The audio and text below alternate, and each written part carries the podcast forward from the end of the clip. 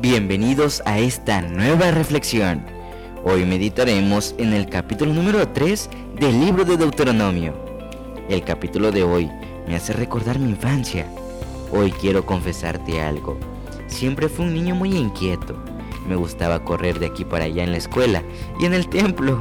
Y en algún momento también me peleaba con otros niños. Pero sabes que siempre que lo que hacía me hacía acompañar de uno más grande que yo, para de ser necesario, éste pudiese intervenir a mi favor y defenderme de aquel que estaba peleando conmigo. En el capítulo de hoy vemos a Dios dándole la seguridad a su pueblo de que Él estaría de su lado, peleando contra sus enemigos. Tomemos nuestra Biblia juntos y descubramos las lecciones que nos deja el capítulo de este día. Notemos lo que registran los versículos 1 y 2. Volvimos pues y subimos camino de Basán, y nos salió al encuentro Og, rey de Basán, para pelear, él y todo su pueblo en Edrei. Y me dijo Jehová, no tengas temor de él, porque en tu mano he entregado a él y a todo su pueblo, con su tierra, y harás con él como hiciste con Seón, rey amorreo, que habita en Hezbón. ¿Quién era este rey?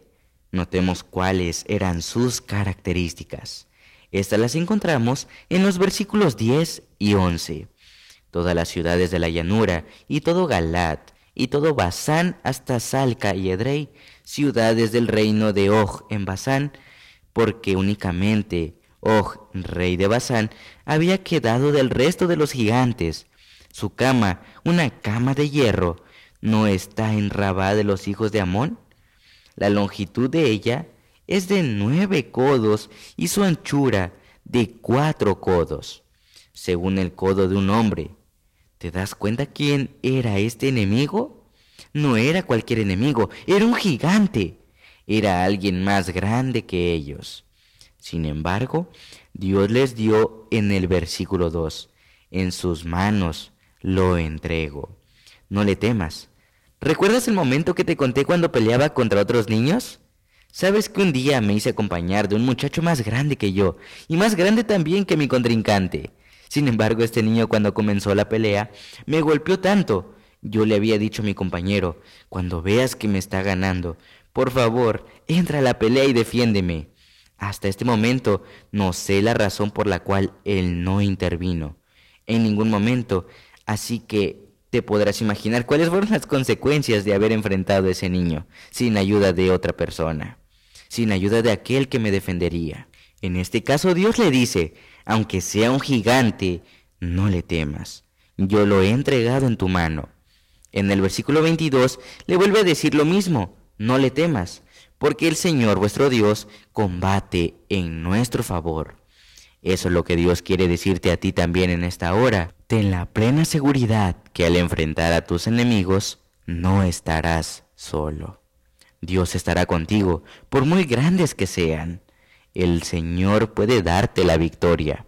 Al final del capítulo de los versos 23 al 29, encontramos el relato de Moisés contándole a este pueblo cómo Dios le había dicho que no entraría a la tierra prometida. Puedo imaginar que en este momento el corazón de Moisés dolió porque estaba contando una experiencia triste. Notemos lo que dice el verso 25. Te ruego que me dejes pasar y ver esa buena tierra que está al otro lado del Jordán. Es el hermoso monte y el Líbano, pero el Señor se había enojado conmigo por causa de vosotros. Por eso no me oyó y me dijo, basta, no me hables más de esto. Qué interesante. Esta frase que encontramos aquí, Moisés prácticamente le cuenta al pueblo que estaba rogándole a Dios, mira, déjame entrar por favor a la tierra, yo quiero disfrutarla. Lo merezco. He luchado con este pueblo por tantos años y ahora no me das permiso de entrar a esta tierra. El Señor le dijo, basta, ya no quiero que me hables más de esto. Aquí podemos aprender una lección muy valiosa para nuestra vida. Hay temas que el Señor no quiere que nosotros hablemos con Él. No quiere ni siquiera que le preguntemos, pero muchas veces insistimos en preguntarle y preguntarle una y otra vez. Y el Señor te dice, ¿sabes qué? basta, ya no me hables más de esto. Quiero darte al menos cuatro ejemplos de cosas que muchas veces queremos hablar con el Señor, pero el Señor dice, no me hables de esto, no tengo más que decírtelo. Mi respuesta ya la conoces. En primer lugar, cuando trata de invertir en un negocio donde está en juego tu integridad, el Señor te dice, no me hables más de esto. Ya sabes cuál es mi respuesta. Un segundo tema es aceptar un empleo donde sabes que violentará los mandamientos de Dios. Dios también te dice, no me hables más de esto. Ya conoces mi respuesta. Un tercer tema es comenzar una relación que Dios no aprueba. Y muchas veces decimos, bueno, quizás Dios cambie de opinión. Y le pedimos a Dios, pero el Señor te dice, basta ya, no me hables más de esto. Un cuarto tema es hacer arreglos con las finanzas y sobre todo con aquel dinero que el Señor se ha reservado para Él. El Señor hoy te dice, basta ya, no me hables más de esto. ¿Cuántas veces vas a insistirle a Dios en algo que Él ya te dijo que no? ¿Y sabes por qué lo hace? No porque Él quiere negarlo o porque quiere imponer una autoridad sobre ti, sino que Dios conoce el final desde el principio. Recordemos que estos caminos el hombre le parecen perfectos, pero su final es camino de muerte.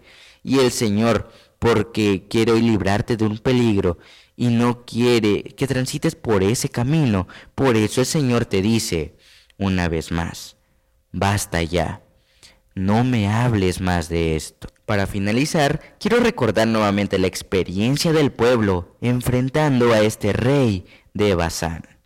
La Biblia dice que era el único sobreviviente de los gigantes. Y sin duda alguna, su presencia daba temor al pueblo.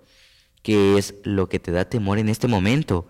¿Cuál es ese gigante que está enfrente de ti y que está robándote la paz, que te quita la tranquilidad, que te da insomnio?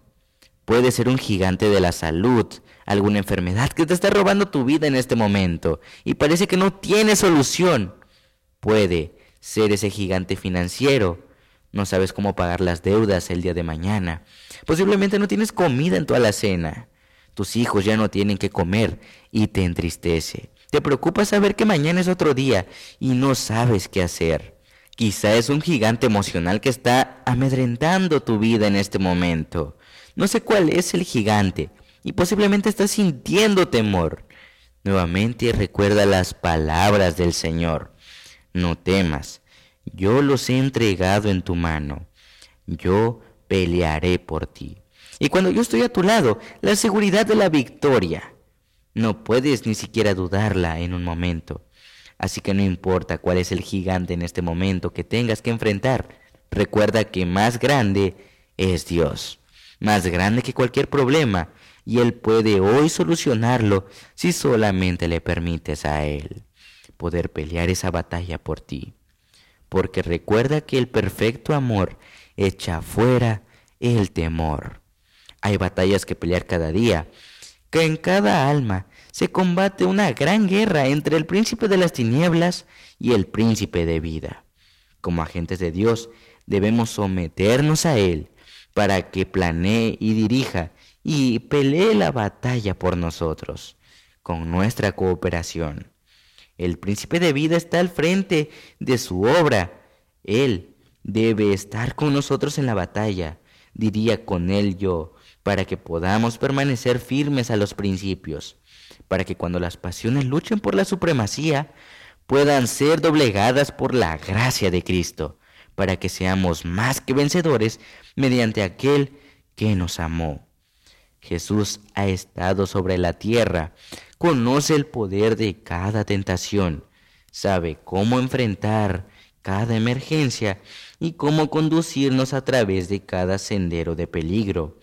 Entonces, ¿por qué no confiar en Él? Él dijo, no te desampararé, ni te dejaré, de manera que podemos decir confiadamente, el Señor es mi ayudador, no temeré lo que me pueda hacer el hombre.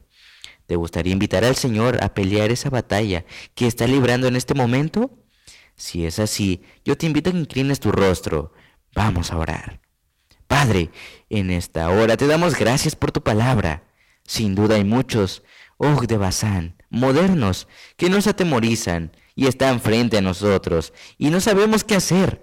Sentimos temor, angustia, desilusión, desaliento, desesperanza.